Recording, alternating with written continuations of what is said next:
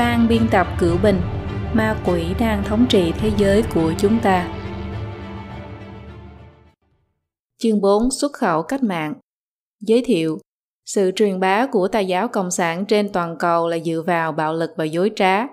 Khi một nước lớn xuất khẩu loại hình thái ý thức tà giáo này, bạo lực là phương pháp nhanh chóng, hữu hiệu nhất.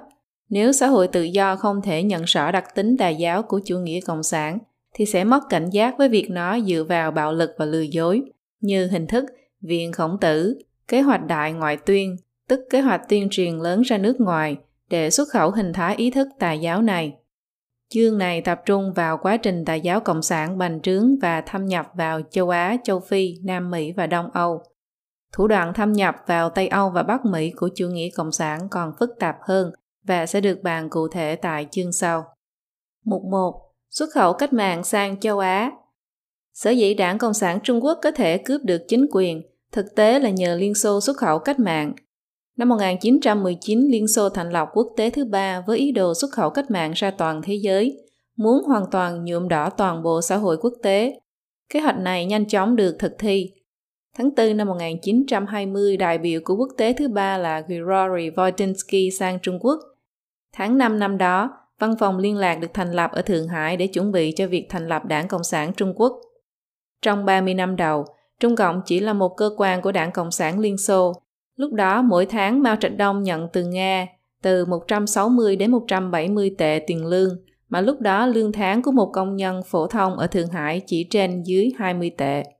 Quá trình cướp chính quyền của Trung Cộng còn có liên quan đến quá trình đảng Cộng sản thâm nhập vào Mỹ.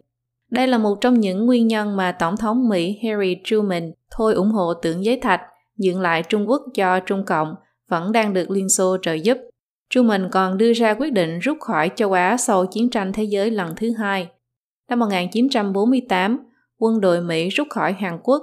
Ngày 5 tháng 1 năm 1950, Truman tuyên bố rằng Mỹ sẽ không tham dự vào tình hình ở châu Á, không can dự vào chính sách, không viện trợ quân sự cho Đài Loan của tưởng giới thạch kể cả nếu Cộng hòa Nhân dân Trung Hoa tức Trung Cộng và Cộng hòa Trung Hoa tức Đài Loan phát sinh chiến tranh thì Mỹ cũng đứng ngoài cuộc. Một tuần sau, Ngoại trưởng Mỹ Dean Acheson lại nhắc lại chính sách của Truman và công bố nếu trên bán đảo Triều Tiên phát sinh chiến tranh, Mỹ sẽ đứng ngoài cuộc. Mặc dù sau này Triều Tiên xâm lược Hàn Quốc khiến Liên Hợp Quốc xuất quân thì Mỹ lại thay đổi chính sách, nhưng chính sách không can thiệp vào châu Á trước đó của Mỹ đích xác đã tạo điều kiện cho đảng Cộng sản bành trướng ở châu Á. Việc Trung Cộng xuất khẩu cách mạng có thể nói là bất kể vốn liếng chi phí, ngoài việc huấn luyện đội du kích các nước cung cấp vũ khí, phái đi quân đội tác chiến để lật đổ chính phủ hợp pháp của các nước ra, Trung Cộng còn cung cấp một lượng lớn kim tiền để trợ giúp. Trong thời kỳ cách mạng văn hóa điên cuồng năm 1973, viện trợ đối ngoại của Trung Cộng đạt đến mức kỷ lục về chi tiêu tài chính quốc gia – chiếm 7%. Theo Tiền Á Bình, một học giả Trung Quốc tiếp cận được hồ sơ giải mọt của Bộ Ngoại giao Trung Quốc năm 1960, ngoài 10.000 tấn gạo được vận chuyển đến Chechnya, còn có 15.000 tấn tiểu mạch vận chuyển đến Albany. Từ năm 1950 đến cuối năm 1964, tổng số tiền Trung Quốc chi viện cho nước ngoài đã đạt đến 10,8 tỷ nhân dân tệ, trong đó, mức viện trợ cao nhất rơi vào giai đoạn năm 1960 đến 1964, đúng lúc đang xảy ra nạn đói lớn ở Trung Quốc. Trong giai đoạn xảy ra nạn đói từ năm 1958 đến năm 1962, hàng chục triệu người bị chết đói, thế nhưng khoản tiền chi viện cho nước ngoài lại lên đến 2,36 tỷ tệ. Khoản tiền này nếu như dùng để mua lương thực thì đủ để cứu sống cả 30 triệu người bị chết – vì vậy, những oan hồn này không chỉ là phải trả giá cho đại nhảy vọt của Trung Cộng, mà còn là vật hy sinh cho việc xuất khẩu cách mạng của Trung Cộng. Mục 1.1 Chiến tranh Triều Tiên Tà Linh Cộng sản mưu đồ chiếm lĩnh thế giới để hủy diệt toàn nhân loại, do vậy nó cũng lợi dụng dục vọng danh lợi, quyền vị của con người, dẫn dụ con người truyền rộng hình thái ý thức tà giáo của nó ra thế giới. Stalin, Mao Trạch Đông, Kim Nhật Thành, Hồ Chí Minh – đều do sự sai khiến của loại giả tâm này mà hành sự. Năm 1949, khi Mao Trạch Đông bái kiến Stalin, đã dùng 21 điều kiện hết sức bất lợi cho Trung Quốc, chuẩn bị hy sinh hàng triệu quân nhân và hàng chục triệu người lao động để giúp Stalin bành trướng ở châu Âu. Đối lại, Liên Xô trợ giúp Mao khống chế Triều Tiên. Ngày 25 tháng 6 năm 1950, Triều Tiên phát động âm mưu ấp ủ đã lâu, chiến tranh xâm lược Hàn Quốc. Trong 3 ngày đã vây hãm xong thành Seoul, nửa tháng sau đã chiếm lĩnh gần hết bán đảo Triều Tiên. Từ tháng 3 năm 1950, khá lâu trước khi chiến tranh bùng nổ, Mao Trạch Đông đã bố trí nhiều binh đoàn ở Đông Bắc Trung Quốc, chuẩn bị vào Triều Tiên tham chiến bất cứ lúc nào. Chi tiết của cuộc chiến tranh này vượt ngoài phạm vi của chương này, nhưng tóm lại, cuộc chiến này kéo dài không kết là do chính sách nhượng bộ của Truman. Trung Cộng lấy danh nghĩa quân chi viện tham chiến, còn có một tâm ý hiểm ác khác, chính là đem cả triệu binh sĩ đầu hàng trong nội chiến với quốc dân đảng lên tiền tuyến làm bia đỡ đạn. Đến khi chiến tranh Triều Tiên kết thúc, phía Trung Quốc thương vong cũng lên đến hơn một triệu người. Kết quả của chiến tranh Triều Tiên là Nam Bắc phân chia, trong khi Trung Cộng và Đảng Cộng sản Liên Xô tranh giành quyền khống chế Triều Tiên thì Triều Tiên ở giữa ăn cả hai bên. Ví dụ năm 1966 khi Kim Nhật Thành sang thăm Trung Quốc, biết được Bắc Kinh đang xây dựng đường sắt ngầm thì cũng yêu cầu Trung Cộng xây dựng không hoàn lại một tuyến ở Bình Nhưỡng. Mao Trạch Đông lập tức quyết định ưu tiên xây đường sắt ngầm không hoàn lại cho Triều Tiên, dừng việc xây dựng đường sắt ngầm ở Bắc Kinh lại, chuyển hết nhân lực vật lực sang Bình Nhưỡng – bao gồm cả hai sư đoàn của Tổng công ty đường sắt của quân đội giải phóng nhân dân, gồm hàng vạn người và một đội kỹ thuật viên lớn. Triều Tiên không tốn một đồng nào, một người nào, còn yêu cầu Trung Cộng đảm bảo tính an toàn của đường sắt ngầm trong thời kỳ chiến tranh. Kết quả là hệ thống đường sắt ngầm của Bình Nhưỡng trở thành hệ thống đường sắt ngầm sâu nhất thế giới bấy giờ, nơi sâu nhất đạt đến 150 mét dưới lòng đất, độ sâu bình quân là 90 mét. Sau khi công trình hoàn tất, Kim Nhật Thành lại trở mặt không thừa nhận, nói rằng người Triều Tiên tự thiết kế, thi công và hoàn thành công trình đó. Đồng thời Kim Nhật Thành còn vượt mặt Trung Cộng. Hệ có việc gì thì trực tiếp báo cáo với Liên Xô, hoặc là xin tiền và trang thiết bị từ Liên Xô, lại thanh trừng tất cả những nhân sĩ có ý đồ xây dựng quan hệ thân với chính phủ Bắc Kinh mà Trung Cộng lưu lại sau chiến tranh Triều Tiên. Người thì giết, người thì giam, Trung Cộng tiền mất tật mang, mất cả chì lẫn chài. Sau khi đảng Cộng sản Liên Xô sụp đổ, viện trợ của Trung Cộng đối với Triều Tiên cũng không lớn như trước nữa. Bắt đầu từ những năm 1990, Triều Tiên bắt đầu rơi vào tình trạng chết đói khắp nơi. Năm 2007, tổ chức phi chính phủ của Hàn Quốc là Hội Liên hiệp Người Triều Tiên thoát Bắc cho biết, trong 60 năm nhà họ Kim chấp chính, ít nhất có 3,5 triệu người chết vì đói và bệnh liên quan – đây cũng là món nợ máu của chính quyền Cộng sản tà ác khi xuất khẩu cách mạng. Mục 1.2 Chiến tranh Việt Nam Trước cuộc chiến tranh Việt Nam, Trung Cộng trợ giúp Đảng Cộng sản Việt Nam đánh bại Pháp vào năm 1954, đưa đến Hiệp định Geneva năm 1954 và sự đối đầu giằng co giữa hai miền Nam Bắc Việt Nam. Sau đó, Pháp rút khỏi Việt Nam – sự xâm chiếm của Bắc Việt đối với Nam Việt và sự tham dự của Mỹ liền khiến chiến tranh Việt Nam trở thành chiến tranh cục bộ lớn nhất thế giới sau chiến tranh thế giới lần thứ hai. Quân đội Mỹ tham gia cuộc chiến này từ năm 1964 đến năm 1973. Đầu năm 1952, Mao Trạch Đông đã phái nhiều đoàn cố vấn sang Việt Cộng. Trưởng đoàn cố vấn quân sự là Trung tướng quân đội Giải phóng Nhân dân Vi Quốc Thanh – Trung Cộng phái đoàn cố vấn cải cách ruộng đất sang bắt giữ và hành quyết hàng vạn địa chủ phú hào của Việt Nam, dẫn đến nạn đói và các cuộc bạo động của nông dân ở Bắc Việt. Trung Cộng và Đảng Cộng sản Việt Nam liên thủ trấn áp những cuộc bạo động này và phát động cuộc vận động chỉnh huấn đảng và chỉnh quân giống như chỉnh phong Diên An của Trung Cộng là cuộc vận động cải tạo tư tưởng đầu tiên diễn ra từ năm 1942 đến năm 1944, gồm có tuyên truyền, giam giữ, cải tạo tư tưởng, vân vân. Để trở thành lãnh tụ cộng sản ở châu Á, Mao Trạch Đông không quan tâm đến nạn đói lớn, chết hàng chục triệu người trong nước, mà viện trợ cho Việt Nam trên quy mô lớn. Năm 1962, tại Đại hội 7.000 người, Lưu Thiếu Kỳ bấy giờ là phó chủ tịch thứ nhất của Trung Cộng, muốn chấm dứt chính sách điên cuồng của Mao Trạch Đông, chuẩn bị khôi phục kinh tế, cho Mao Trạch Đông lùi về tuyến sau. Nhưng Mao Trạch Đông không chịu mất đi quyền lực, bèn hung hăng tham gia chiến tranh Việt Nam – Người không có quân quyền là Lưu Thiếu Kỳ khi đối diện với bộ máy chiến tranh đang khởi động thì chỉ còn biết gác kế hoạch khôi phục kinh tế sang một bên. Năm 1963, Mao liên tiếp phái La Thụy Khanh và Lâm Bưu sang Việt Nam. Lưu Thiếu Kỳ hứa với Hồ Chí Minh rằng Trung Cộng sẽ một mình gánh chịu toàn bộ chi phí chiến tranh Việt Nam và còn nói, trong chiến tranh các ông có thể coi Trung Quốc như hậu phương của mình. dưới sự trợ giúp và xúi dục toàn lực của Trung Cộng tháng 7 năm 1964, tại Vịnh Bắc Bộ, Việt Cộng dùng ngư lôi tập kích tàu chiến Mỹ, tạo ra sự kiện Vịnh Bắc Bộ, dẫn đến việc Mỹ chính thức tham chiến. Sau đó, Trung Cộng dùng tiền, vật tư, vũ khí và nhân lực để tranh đoạt với Liên Xô quyền khống chế đối với Việt Nam. Căn cứ theo số liệu trong chân tướng cách mạng Trung Quốc ký sự thế kỷ 20 của Trần Hiến Huy, sự chi viện cho Việt Nam của Mao gây ra cho Việt Nam tai nạn nặng nề, khiến cho 5 triệu dân thường Việt Nam tử vong, khắp nơi là những đống đổ nát và bại mình, kinh tế suy sụp vân vân. Những khoản viện trợ không hoàn lại của Trung Cộng cho Việt Cộng bao gồm trang bị đầy đủ vũ khí đạn dược cho 2 triệu lính lục hải không quân và các vật phẩm quân dụng khác, hơn 100 xí nghiệp sản xuất và xưởng sửa chữa, hơn 300 triệu mét vải, hơn 3 vạn xe hơi, hàng trăm km đường sắt, hơn 5 triệu tấn lương thực, hơn 2 triệu tấn xăng, hơn 3.000 km ống dẫn dầu, cho đến vài trăm triệu đô la Mỹ ngoại tệ. Ngoài vật tư, kim tiền viện trợ cho Việt Nam, Trung Cộng còn bí mật phái đi hơn ba chục vạn quân giải phóng mặc quân phục Bắc Việt, luân phiên nhau tham gia tác chiến với quân Mỹ và quân Nam Việt. Để bảo mật vô số binh sĩ Trung Quốc chết trận đều được chôn ở Việt Nam. Đến năm 1978, tổng viện trợ của Trung Cộng cho Việt Nam đã lên đến 20 tỷ Mỹ Kim, trong khi GDP của Trung Quốc năm 1965 chỉ đạt 70,4 tỷ nhân dân tệ. Theo tỷ giá hối đoái hồi đó thì ước chừng khoảng 28,6 tỷ Mỹ Kim. Năm 1973, dưới áp lực của cuộc vận động phản đối chiến tranh, mà thực ra là do các phần tử Cộng sản tại Mỹ xúi dục, Mỹ đã đưa ra thỏa hiệp và rút quân khỏi Việt Nam.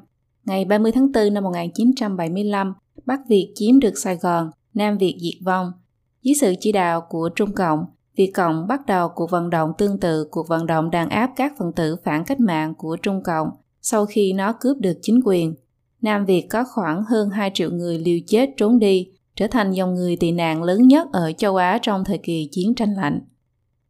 Năm 1976, toàn bộ Việt Nam rơi vào bàn tay ma quỷ của chủ nghĩa cộng sản.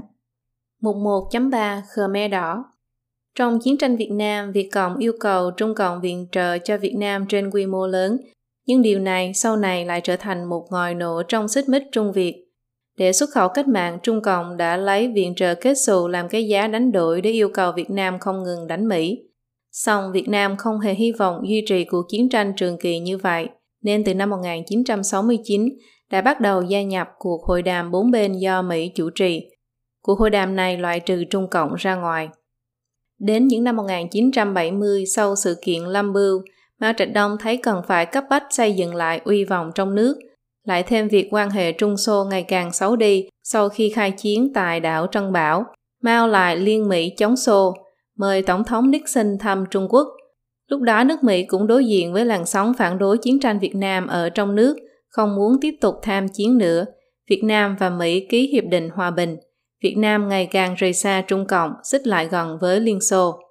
Mao cực kỳ bất mãn với Việt Nam quyết định lợi dụng Campuchia để chế ước Việt Nam. Quan hệ giữa Việt Nam và Campuchia ngày càng bất hòa, cuối cùng hai nước khai chiến.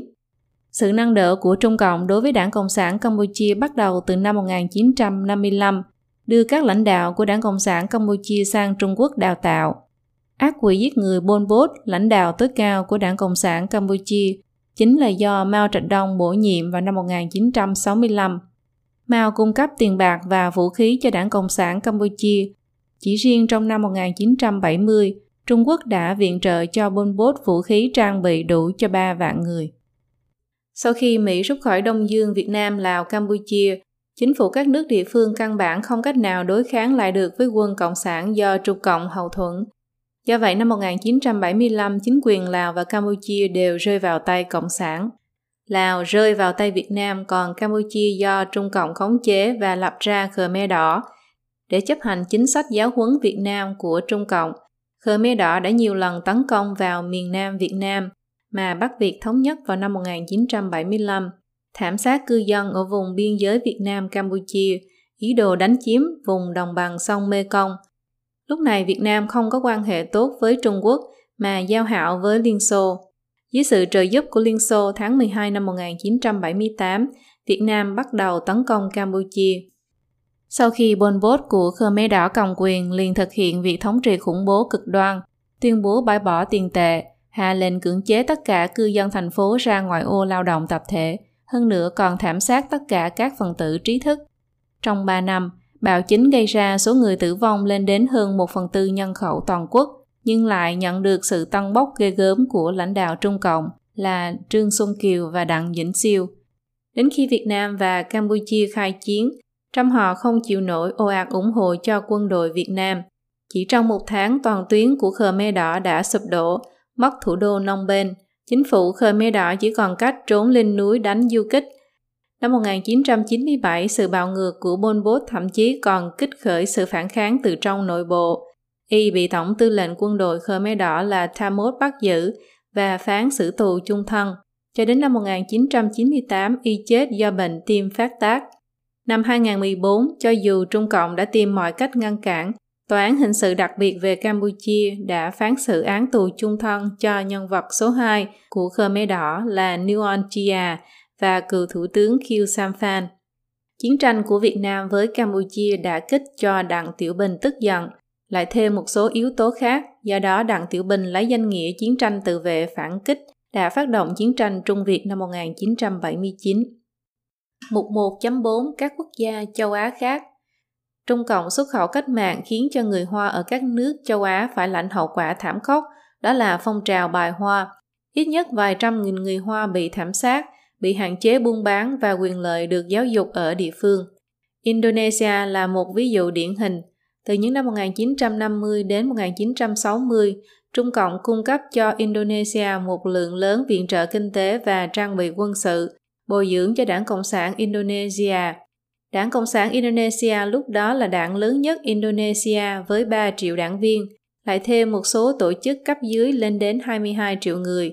Họ có mặt ở khắp các phòng ban của các đảng, chính phủ và quân đội Indonesia, trong đó nhiều người làm việc gần với tổng thống đầu tiên của Indonesia, Sukarno. Lúc đó đúng vào lúc Mao đang lên án Liên Xô đã biến thành chủ nghĩa xét lại đồng thời cực lực cổ động cho đảng Cộng sản Indonesia bước theo con đường vũ trang cướp chính quyền. Lãnh đạo đảng Cộng sản Indonesia Aidit là người sùng bái Mao đang chuẩn bị phát động chính biến. Ngày 30 tháng 9 năm 1965, người đứng đầu quân đội cánh hữu Suharto đã đè bẹp lần chính biến này, cuối cùng các đức quan hệ ngoại giao với Trung Quốc và còn hành quyết một lượng lớn đảng viên đảng Cộng sản. Lần thanh trừng này còn có quan hệ với Chu Ân Lai, Tại một lần hội nghị quốc tế của các quốc gia cộng sản, Chu Ân Lai đảm bảo với Liên Xô và các đại biểu đảng Cộng sản, Đông Nam Á có đông Hoa Kiều như vậy, chính phủ Trung Quốc có năng lực thông qua những Hoa Kiều này để xuất khẩu chủ nghĩa Cộng sản, trong một đêm có thể thay đổi màu sắc Đông Nam Á. Phong trào bài hoa ở Myanmar cũng tương tự như vậy. Năm 1967, cách mạng văn hóa mới bùng phát chưa lâu Đại sứ quán Trung Quốc tại Myanmar và chi nhánh của Tân Hoa xã tại Myanmar đã cực lực tuyên truyền cách mạng văn hóa trong cộng đồng Hoa Kiều, cổ vũ học sinh đeo huy hiệu Mao Trạch Đông, đem Mao Trạch Đông ngữ lục đi học và đối đầu với chính quyền Myanmar. Tướng Nờ Quynh của quân đội chính phủ hạ lệnh cấm mang huy hiệu của Mao và học các tác phẩm của Mao và còn đóng cửa các trường học người Hoa. Ngày 26 tháng 6 năm 1967, thủ đô Yangon phát sinh sự kiện bạo lực bài Hoa. Mấy chục người Hoa bị đánh đến chết, vài trăm người bị đánh bị thương. Tháng 7 năm 1967, truyền thông chính thức của Trung Cộng hiệu triệu kiên quyết ủng hộ nhân dân Myanmar dưới sự lãnh đạo của Đảng Cộng sản Myanmar tiến hành đấu tranh vũ trang, nổi dậy mạnh mẽ chống lại chính phủ Nguyen. Win. Sau đó, Trung Cộng phái đoàn cố vấn quân sự và hơn 200 quân nhân đang tài ngũ tới gia nhập quân đội của Đảng Cộng sản Myanmar, lại cho một lượng lớn đảng viên Đảng Cộng sản Myanmar cư trú ở Trung Quốc 17 năm, quay lại Myanmar khai triển đấu tranh vũ trang. Sau đó, một lượng lớn hồng vệ binh của Trung Cộng và quân vũ trang của Đảng Cộng sản Myanmar được Trung Cộng bảo hộ từ Vân Nam tấn công vào Myanmar, đánh bại quân chính phủ, chiếm lĩnh khu vực Kokhen của bang Shan, Myanmar. Ước tính có hơn 1.000 thanh niên trí thức văn Nam chết nơi chiến trường đất khách quê người. Trong giai đoạn cách mạng văn hóa, việc xuất khẩu cách mạng tại khu vực châu Á của Trung Cộng đa phần lấy việc cổ suý bạo lực làm chủ đạo, lại bồi dưỡng huấn luyện quân nhân, cung cấp vũ khí và chi phí quân sự. Nhưng sau khi Trung Cộng bỏ xuất khẩu cách mạng, đảng Cộng sản các nước về cơ bản là tiêu tán, không còn tạo thành được thanh thế gì nữa. Đảng Cộng sản Malaysia là một thí dụ điển hình. Năm 1961, Đảng Cộng sản Malaysia quyết định từ bỏ đấu tranh vũ trang, chuẩn bị lấy thân phận chính đảng hợp pháp tham dự chính trị. Đặng Tiểu Bình gọi các lãnh đạo đảng Cộng sản Malaysia là Trần Bình và những người khác sang Bắc Kinh, yêu cầu họ kiên trì đấu tranh vũ trang, bởi vì lúc đó Trung Cộng cho rằng cao trào cách mạng Đông Nam Á lấy chiến trường Việt Nam làm trung tâm sẽ rất mau xảy đến. Như vậy, đấu tranh vũ trang của Đảng Cộng sản Malaysia lại kéo dài thêm 20 năm nữa. Trung Cộng chu cấp tiền cho Đảng Cộng sản Malaysia để mua vũ khí từ Tổ chức Xã hội đen của Thái Lan. Hơn nữa, vào tháng 1 năm 1969, còn cho thành lập Đài Tiếng Nói Cách mạng Malaysia tại thành phố Ích Dương, tỉnh Hồ Nam, dùng tiếng Mã Lai, tiếng Thái, tiếng Anh và một số tiếng địa phương để phát sóng. Sau cách mạng văn hóa, Thủ tướng Singapore Lý Quang Diệu hội đàm với Đặng Tiểu Bình, đề nghị bãi bỏ đài phát thanh của Đảng Cộng sản Malaysia tại Trung Quốc, ngừng việc phát thanh vào Indonesia. Lúc đó Trung Cộng đối địch bốn bề trên trường quốc tế, 10 phần cô lập lại thêm Đặng Tiểu Bình vừa mới trở lại cũng cần xã hội quốc tế ủng hộ, nên Đặng Tiểu Bình đã tiếp thu kiến nghị, triệu kiến lãnh đạo Đảng Cộng sản Malaysia Trần Bình đặt thời hạn bãi bỏ đài tiếng nói cách mạng Malaysia. Ngoài các quốc gia kể trên, Trung Cộng còn xuất khẩu cách mạng hướng đến các nước như Philippines, Nepal, Ấn Độ, Sri Lanka, Nhật Bản. Nước thì huấn luyện quân sự, nước thì cổ suý ủng hộ trên dư luận. Một số tổ chức cộng sản lập ra năm đó, sau này bị thế giới nhìn nhận là các tổ chức khủng bố. Ví dụ như xích quân Nhật Bản khét tiếng vì khẩu hiệu phản đế ái quốc, cách mạng chính là thảm sát và phá hoại của nó đã tạo ra hàng loạt vụ cướp máy bay, thảm sát hành khách và các vụ khủng bố khác. Mục 2 xuất khẩu cách mạng sang châu Phi và châu Mỹ Latin. Trong cách mạng văn hóa, Trung Cộng thường trích dẫn một khẩu hiệu của các mác, giai cấp vô sản chỉ có thể giải phóng mình khi giải phóng toàn nhân loại, để cổ suý cho cách mạng thế giới. Vào những năm 1960, Liên Xô cũ ở vào thời kỳ thu hẹp lực lượng, không thể không đề xuất chủ trương ba hòa một bớt – tức là hòa bình chung sống, hòa bình quá độ, hòa bình cạnh tranh với các quốc gia tư bản chủ nghĩa phương Tây, bớt ủng hộ cách mạng chủ nghĩa dân tộc của thế giới thứ ba. Điều này bị Trung Cộng gọi là chủ nghĩa xét lại. Vào đầu những năm 1960, Vương Giá Tường của Trung Cộng cũng có chủ trương tương tự, bị Mao phê bình là quá hòa hảo với đế quốc, phần tử xét lại, phản cách mạng, không đủ để hỗ trợ cho vận động cách mạng thế giới. Do vậy, ngoài việc xuất khẩu cách mạng ra châu Á, Mao còn cạnh tranh với Liên Xô ở châu Phi và châu Mỹ Latin. Trong cuốn sách Thắng lợi chiến tranh nhân dân muôn năm xuất bản vào tháng 8 năm 1965, Lâm Bưu tuyên bố cao trào của cách mạng thế giới sắp đến, chịu theo lý luận của Mao, nông thôn bao vây thành thị. Cuốn sách này ví Bắc Mỹ và Tây Âu là thành thị, ví châu Á, châu Phi là nông thôn. Với sự ví von đó, việc xuất khẩu cách mạng ra châu Á, châu Phi và châu Mỹ Latin đã trở thành nhiệm vụ trọng yếu của Trung Cộng lúc đó. Mục 2.1 xuất khẩu cách mạng sang châu Mỹ Latin Giáo sư Trình Ánh Hồng Đại học bang Delaware đã đề cập trong cuốn sách Xuất khẩu cách mạng ra thế giới, tìm hiểu sơ bộ về ảnh hưởng của cách mạng văn hóa tới châu Á, châu Phi và châu Mỹ Latin như sau. Ở châu Mỹ Latin giữa những năm 1960, những người cộng sản theo chủ nghĩa Mao đã thành lập tổ chức ở các nước Brazil, Peru, Bolivia, Colombia, Chile, Venezuela, Ecuador. Thành viên chủ yếu là thanh niên sinh viên. Dưới sự giúp đỡ của Trung Quốc năm 1967, các phần tử chủ nghĩa Mao ở châu Mỹ Latin đã thành lập hai đội du kích. Một là quân đội giải phóng phổ thông Colombia, trong đó có một đơn vị nữ binh mô phỏng theo hồng sắc nương tử quân gọi là đội nữ quân Maria. Một đội nữa là đội du kích Nancahachu của Bolivia hay quân đội giải phóng dân tộc Bolivia. Trong cùng thời kỳ đó, một số phần tử Cộng sản Venezuela cũng triển khai một số cuộc đấu tranh bạo lực vũ trang. Ngoài ra, vào khoảng năm 1967 đến năm 1968, người cầm đầu phái tả của đảng Cộng sản Peru là Abaimel Guzman cũng đến Bắc Kinh huấn luyện Ngoài học tập cách sử dụng thuốc nổ và vũ khí ra, chủ yếu là lĩnh hội tư tưởng của Mao, đặc biệt là các loại ngôn từ chính trị điển hình sử dụng trong cách mạng văn hóa như vật chất quyết định ý thức, có lộ tuyến chính xác thì không có người sẽ có người, không có súng sẽ có súng vân vân. Guzman là lãnh đạo của đảng Cộng sản Peru, còn gọi là con đường vinh quang. Tổ chức này bị Mỹ, Canada, Liên minh châu Âu và chính quyền Peru nhìn nhận là tổ chức khủng bố. Năm 1972, Mexico thiết lập quan hệ ngoại giao với Trung Cộng.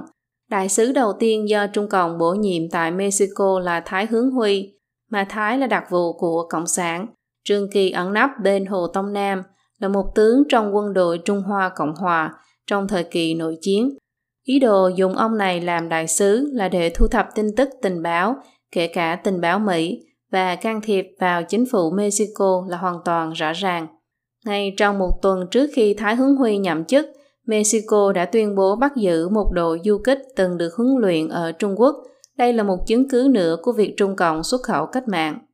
Cuba là nước Mỹ Latin đầu tiên thiết lập quan hệ ngoại giao với Trung Cộng để lôi kéo Cuba, đồng thời tranh đoạt quyền lãnh đạo cuộc vận động Cộng sản quốc tế với Liên Xô vào tháng 11 năm 1960 khi người Trung Quốc chết đói khắp nơi vì chiến dịch đại nhảy vọt. Trung Cộng đã cho Che Guevara khoản vay 60 triệu Mỹ Kim khi ông này sang thăm Trung Quốc. Chu Ân Lai còn bảo Che Guevara rằng tiền này có thể miễn trả thông qua đàm phán. Đến khi Fidel Castro nghiêng về phía Liên Xô khi quan hệ Trung Xô tan vỡ, Trung Cộng mới thông qua Đại sứ quán tại Havana để gửi rất nhiều tài liệu tuyên truyền cho cán bộ và dân thường Cuba nhằm xúi dục lật đổ chính quyền Castro. Mục 2.2 Xuất khẩu cách mạng sang châu Phi Giáo sư Trình Ánh Hồng trong cuốn sách Xuất khẩu cách mạng ra thế giới đã đề cập khái quát việc Trung Cộng đã có ảnh hưởng như thế nào đến nền độc lập của các quốc gia châu Phi cho đến việc bước đi con đường nào sau khi độc lập. Căn cứ theo tin tức của truyền thông phương Tây, trước thời kỳ giữa những năm 1960, một số thanh niên cách mạng châu Phi từ Algeria, Angola, Mozambique, Guinea, Cameroon và Congo đã được huấn luyện ở Cáp Nhĩ Tân, Nam Kinh và các thành phố khác của Trung Quốc. Một thành viên của Tổ chức Liên minh Dân tộc châu Phi tại Zimbabwe kể về việc ông được huấn luyện một năm ở Thượng Hải. Ngoài huấn luyện quân sự, chủ yếu là học tập chính trị, làm thế nào để phát động quần chúng ở hương thôn và triển khai chiến tranh du kích, lấy chiến tranh nhân dân làm mục đích. Một lính du kích Oman kể về tình huống ông được huấn luyện ở Trung Quốc năm 1968. Tổ chức này đã sắp xếp cho ông trước tiên sang Pakistan, sau đó đi máy bay của hãng hàng không Pakistan đến Thượng Hải, rồi chuyển sang Bắc Kinh. Sau khi tham quan một số trường học và công xã kiểu mẫu của Trung Quốc, ông được đưa đến trại huấn luyện để huấn luyện quân sự và giáo dục tư tưởng. Trong thời khó biểu, các tiết học tác phẩm của Mao Trạch Đông là quan trọng nhất. Học viên phải học thuộc lòng rất nhiều câu nói của Mao. Những nội dung có liên quan đến kỷ luật và cách tiếp xúc với quần chúng ở hương thôn rất giống với Tam Đại Kỷ Lục, Bát Đại Chú Ý của Quân đội Giải phóng Nhân dân Trung Quốc. Những học viên châu Phi này cũng trực tiếp quan sát Trung Quốc trong thời kỳ cách mạng văn hóa. Ví dụ trong chuyến thăm một trường học, khi giáo viên đặt vấn đề, đối với các phần tử băng nhóm đen thì làm thế nào? Học sinh đồng thanh nói, giết, giết, giết. Cuối cùng, lúc kết thúc tập huấn, mỗi người Omen đến huấn luyện đều nhận được một bản các tác phẩm của Mao đã dịch sang tiếng Ả Rập. Viện trợ cho Tanzania và Zambia là hạng mục lớn nhất của Trung Cộng ở châu Phi trong những năm 1960. Lúc đó, Trung Cộng phái đi một lượng lớn chuyên gia từ Sở Công nghiệp Dệt Thượng Hải để trợ giúp lập nên xưởng dệt hữu nghị Tanzania. Người phụ trách được phái đi đã lòng vào hạng mục viện trợ này, sắc thái hình thái ý thức đậm đặc. Khi đến Tanzania, người này liền tổ chức một nhóm tạo phản, treo cờ đỏ năm sao ở nơi công trường, dựng một bức tượng Mao, bật nhà cách mạng văn hóa của Trung Cộng và hát những bài hát mang những câu nói của Mao – biến công trường thành hình mẫu của cách mạng văn hóa ở hải ngoại. Ông này còn tổ chức đội tuyên truyền tư tưởng Mao Trạch Đông, hoạt động rộng rãi trong công nhân Tanzania nhằm phát tán quan điểm tạo phản có lý. Việc xuất khẩu cách mạng của Trung Cộng khiến Tanzania không hài lòng. Sau này, Mao quyết định viện trợ xây dựng đường sắt Tanzania, Zambia, nối liền khu vực Trung Phi và Nam Châu Phi. Tuyến đường sắt này xuyên qua núi cao, thung lũng, những dòng sông chảy xiết, và những cánh rừng nguyên thủy rậm rạp. Dọc theo tuyến đường là rất nhiều khu vực hoang vu không bóng người, giả thú thành đàn, có những nơi mà nền đường, đường hầm, cầu là bùn cát, khiến thi công cực kỳ khó khăn. Vậy mà chỉ riêng cầu đã là 320 cái, đường hầm 22 cái. Trung Quốc phái đi 50.000 nhân công, chết 66 mạng người, hao phí gần 10 tỷ nhân dân tệ. Mất 6 năm từ năm 1970 đến năm 1976 để hoàn thành. Thế nhưng do tầng quản lý của hai nước này yếu kém và tham nhũng trắng trợn, tuyến đường sắt này đã phá sản. Chi phí của tuyến đường sắt này lên đến vài trăm tỷ nhân dân tệ, tương đương mấy chục tỷ đô la Mỹ. Mục 3 xuất khẩu cách mạng sang Đông Âu Mục 3.1 Albany Ngoài việc xuất khẩu cách mạng sang châu Phi và Mỹ Latin ra, ở Đông Âu, Trung Cộng còn dốc sức lôi kéo nước Cộng sản Albany. Ngay sau khi Nikita Khrushchev ra báo cáo bí mật đánh dấu thời đại xóa bỏ chế độ Stalin, thì Albany lại ủng hộ Trung Cộng về hình thái ý thức. Điều đó khiến Mao vui mừng khôn xiết, từ đó không tiếc vốn liếng viện trợ cho Albany. Phóng viên Tăng Hoa Xạ Vương Hồng Khởi viết, từ năm 1954 đến năm 1978, Trung Cộng đã viện trợ cho đảng lao động Albany 75 lần, tổng số tiền theo thỏa thuận là hơn 10 tỷ nhân dân tệ. Lúc đó nhân khẩu của Albany chỉ có khoảng 2 triệu, như vậy mỗi người được viện trợ hơn 4.000 nhân dân tệ từ Trung Quốc. Trong khi đó, thu nhập bình quân năm của chính người Trung Quốc bấy giờ còn chưa quá 200 nhân dân tệ. Trong giai đoạn này, Trung Quốc còn trải qua 3 năm nạn đói lớn do đại nhảy vọt, kinh tế thì sụp đổ do hậu quả của cách mạng văn hóa của Mao. Trong thời kỳ nạn đói lớn, Trung Cộng dùng lượng ngoại hối cực kỳ quý báu lúc đó để nhập khẩu một ít lương thực. Năm 1962, Rex Milley, đại sứ Albany tại Trung Quốc yêu cầu viện trợ lương thực. Phó Chủ tịch Trung Cộng Lưu Thiếu Kỳ hạ lệnh một tiếng, tàu thủy Trung Quốc vừa mua lúa mì từ Canada đang trên đường về Trung Quốc, lập tức chuyển hướng quay đầu lái về bến cảng của Albany, dỡ toàn bộ lúa mì xuống. Albany coi viện trợ của Trung Cộng là điều đương nhiên, còn tùy ý lãng phí. Một lượng lớn vật liệu thép, thiết bị cơ giới, thiết bị chính xác vân vân từ Trung Quốc gửi sang Albany bị xếp đóng lộ thiên phế hỏng sau nhiều năm mưa gió. Các quan chức Albany còn dưỡng dưng nói, không sao, hỏng rồi, không còn nữa thì Trung Quốc lại cho tiếp. Trung Quốc giúp Albany xây dựng xưởng dệt, nhưng nước này không có cây bông, nên Trung Quốc chỉ còn cách dùng ngoại hối nhập khẩu bông cho Albany. Có lần Phó Thủ tướng Albany Adil Kakani đề xuất với Cảnh Tiêu, đại sứ Trung Quốc tại Albany, thay thiết bị chủ yếu của nhà máy phân hóa học, còn yêu sách không dùng máy móc của Trung Quốc mà dùng của Italy. Trung Quốc đành dùng ngoại hối mua máy móc từ Italy về lắp đặt cho Albany. Kiểu viện trợ như vậy chỉ làm tăng sự lười biếng và lòng tham của đối phương. Tháng 10 năm 1974, Albany yêu cầu Trung Quốc cho vay 5 tỷ nhân dân tệ Lúc đó Trung Quốc đang trong thời kỳ cách mạng văn hóa, kinh tế gần như sụp đổ, nhưng cân nhắc nhiều lần vẫn quyết định cho vay 1 tỷ. Albany hết sức không vừa ý, dấy lên phong trào bài trung ở trong nước với khẩu hiệu tuyệt đối không vì áp lực kinh tế bên ngoài mà cúi đầu, còn cự tuyệt cung cấp nhựa đường và dầu thô mà Trung Quốc cần. Mục 3.2 Liên Xô trấn áp Đông Âu Hệ thống xã hội chủ nghĩa ở Đông Âu có thể nói hoàn toàn là sản phẩm của Liên Xô, sau khi chiến tranh thế giới lần thứ hai kết thúc, theo sự phân chia quyền lực ở Hội nghị Yalta, Đông Âu bị giao cho Liên Xô. Năm 1956, sau bài phát biểu bí mật của Khrushchev, nước đầu tiên đứng lên phản kháng là Ba Lan. Sau hàng loạt cuộc biểu tình của công nhân công xưởng, một cuộc trấn áp và chính phủ phải xin lỗi, Ba Lan chọn ra Władysław Gomułka, một người có thái độ cứng rắn với Liên Xô đồng thời sẵn sàng chặn đứng sự can thiệp của Khrushchev. Tiếp theo là sự kiện Hungary nổi tiếng phát sinh vào tháng 10 năm 1956. Một nhóm học sinh cử hành meeting xô đổ tượng Stalin. Sau đó meeting thu hút một lượng lớn quần chúng tham gia biểu tình và còn phát sinh xung đột với cảnh sát. Trong giao tranh, cảnh sát đã nổ súng khiến ít nhất 100 người biểu tình thiệt mạng. Ban đầu Liên Xô cho rằng có thể hợp tác với đảng đối lập mới thành lập, nên bổ nhiệm cho Janos Kada làm bí thư thứ nhất của Ủy ban Trung ương đảng – còn Imre Nagy làm chủ tịch hội đồng bộ trưởng, cũng là thủ tướng. Sau khi nhậm chức, Nagy tuyên bố rút khỏi tổ chức điều ước Warsaw, một hiệp ước quân sự tương tự như NATO, nhận Liên Xô là lãnh đạo, thậm chí còn tiến một bước thúc đẩy giải phóng. Liên Xô không thể chấp nhận sự thay đổi này của Hungary nên đã đưa xe tăng đến Budapest đánh chiếm, Nagy bị bắt và hành quyết. Tiếp sau sự kiện Hungary chính là mùa xuân Praha của tiếp khắc năm 1968.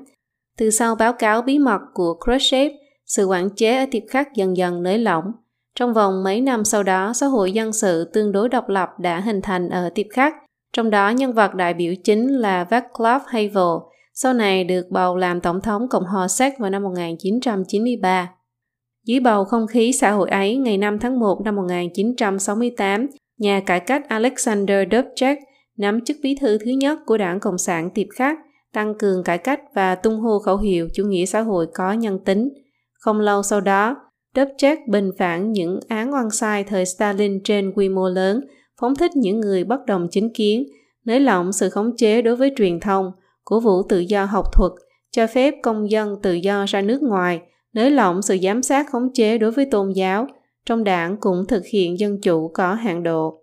Liên Xô cho rằng những cải cách này đi ngược lại với nguyên tắc của chủ nghĩa xã hội và e rằng các nước khác học theo.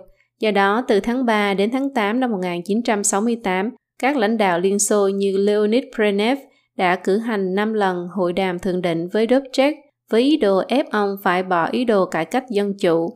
Dubček từ chối không đồng ý.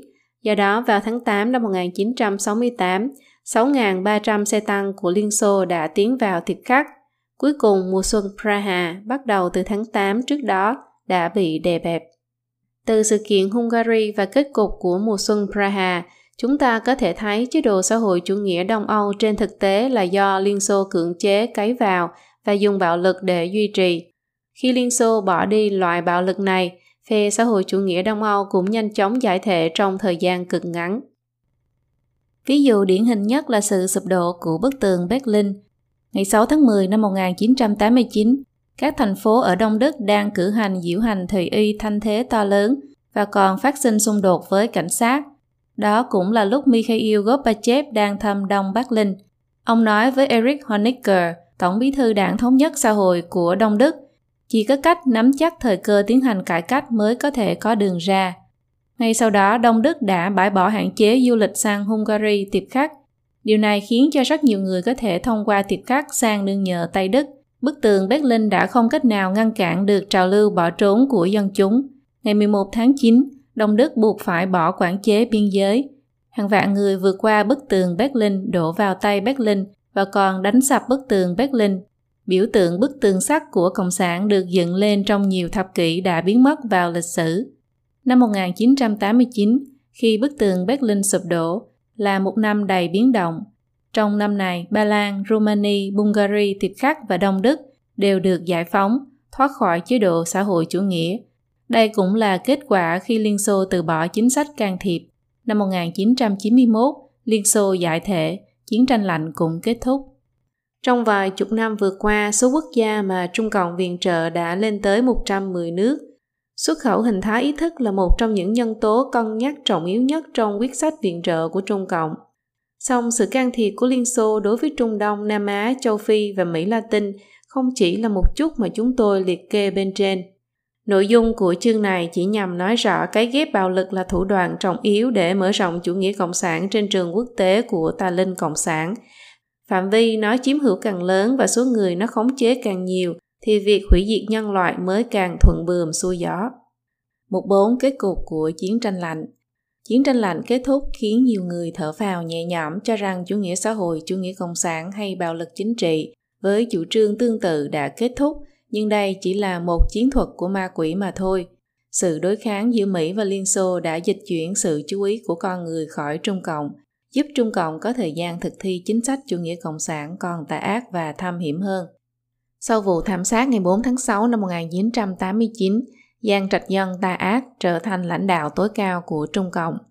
Dựa vào bộ máy đàn áp và tuyên truyền lừa dối đã luyện tập thành thục, nó tiếp tục hủy hoại văn hóa truyền thống một cách có hệ thống, để rồi thiết lập nền văn hóa đảng, lấy việc làm bài hoại đạo đức làm phương pháp để bồi dưỡng ra lũ sói con phản đạo đức, phản truyền thống, chuẩn bị đầy đủ chu đáo cho việc bức hại Pháp Luân Công trên quy mô lớn, cuối cùng hủy diệt nhân loại. Trong các nước thuộc phe Cộng sản trước đây, mặc dù đảng Cộng sản bị rớt đài, nhưng trong phạm vi toàn thế giới thì chưa hề tiến hành thanh toán đối với chủ nghĩa Cộng sản và thẩm phán những tội ác của nó. Nước Nga cũng chưa thanh trừ ảnh hưởng của đảng Cộng sản Liên Xô và bãi bỏ cơ cấu đặc vụ KGB. Một cựu điệp viên KGB sau này trở thành lãnh đạo của cơ quan an ninh mật của Nga hiện đang nắm giữ nước Nga. Lý niệm tư tưởng của chủ nghĩa cộng sản vẫn còn tồn tại. Rất nhiều phân tử cộng sản được tà linh cộng sản huấn luyện thành thục vẫn đang hoạt động, thậm chí còn thâm nhập vào Tây phương và toàn cầu. Những thế hệ chiến binh phản đối cộng sản kỳ cựu của phương Tây, những người thuộc thế hệ cũ có nhận thức sâu sắc về chủ nghĩa cộng sản, dần dần theo thời gian mà rời bỏ nhân thế. Trong khi đó, các thế hệ sau này cho rằng chủ nghĩa cộng sản đã trở thành lịch sử, không có nhận thức đối với những chiêu lừa dối, thảm sát tà ác của chủ nghĩa cộng sản, cũng không có nguyện vọng tìm hiểu. Do vậy, những người theo chủ nghĩa cộng sản ban đầu vẫn chịu theo lý luận cấp tiến hoặc tiệm tiến của chủ nghĩa cộng sản mà hành sự, làm ra các loại phá hoại đối với hình thái ý thức, thể chế xã hội, thậm chí là các hoạt động lật đổ chính quyền của những quốc gia này. Mục 4.1 Quảng trường đỏ vẫn màu đỏ Dưới sự xung kích của trào lưu lớn sôi sục đòi độc lập của các quốc gia từng thuộc phe Cộng sản chủ nghĩa, tình hình chính trị bên trong Liên Xô rơi vào bất ổn, ngoại giao bị cô lập, kinh tế sụp đổ, lòng dân thay đổi. Tổng thống Nga bấy giờ là Boris Yeltsin đã hạ lệnh tuyên bố Đảng Cộng sản Liên Xô là tổ chức phi pháp và hạn chế hoạt động của nó ở Nga. Dân chúng thúc lên tiếng nói chống cộng, bỏ cộng của thời đại, vốn tích lũy trong tâm đã lâu. Cuối cùng vào ngày 26 tháng 12 năm 1991, Xô Viết tối cao cũ thông qua nghị quyết tuyên bố chấm dứt sự tồn tại của Liên Xô. Nước Liên Xô sau 69 năm thành lập chính thức giải thể từ đó. Nhưng ý thức cộng sản đã bén rễ sâu trong đầu não làm sao có thể dễ dàng bỏ đi. Mặc dù lúc mới thành lập nước Nga, Yeltsin đã phát động một cuộc vận động bãi bỏ Xô Viết hóa. Lúc đó tượng Lenin bị kéo đổ, sách của Xô Viết bị đốt đi, công chức từng làm việc trong chính phủ Liên Xô bị sa thải, rất nhiều vật phẩm có liên quan đến Xô Viết đều bị đập bị đốt, nhưng như vậy vẫn chưa chạm đến bản chất của tà linh cộng sản. Sau khi chiến tranh thế giới lần thứ hai kết thúc, toàn cầu trong phong trào xóa bỏ phát xít hóa làm được hết sức triệt để. Từ việc công khai xét xử kết án các tội phạm chiến tranh của phát xít cho đến triệt để quét sạch tư tưởng phát xít, khiến người dân thế giới hễ nghe thấy từ phát xít liền cảm thấy đó là nỗi nhục. Cho đến hôm nay, vẫn không tha cho những phần tử phát xít lọt lưới, tận cho đến khi chúng bị trừng trị theo pháp luật. Đáng tiếc là tại Nga thế lực Cộng sản vẫn đang hoàn hành, thanh trừng Cộng sản không kịp thời không triệt để, ắt thành nuôi hổ gây họa. Rất nhanh chóng thế lực Cộng sản bèn tổ chức phản công. Tháng 10 năm 1993, hàng vạn người dân Moscow lại diễu hành biểu tình trên quảng trường thành phố, vung lá cờ Liên Xô, tung hô tên Lenin Stalin, đoàn diễu hành ngày càng lớn. Trước đó 2 năm năm 1991, người Moscow còn ra đường đòi độc lập dân chủ, nhưng lần này lại là thế lực cộng sản đòi khôi phục thể chế cộng sản, trong đó còn có một số binh lính quân đội, cảnh sát tham dự, khiến cho thế cục càng trở nên đối kháng hơn. Vào thời khắc then chốt, các tướng lĩnh quân đội và cơ quan an ninh chọn ủng hộ Yeltsin. Yeltsin phái xe tăng tinh nhuệ bình ổn lại nguy cơ này.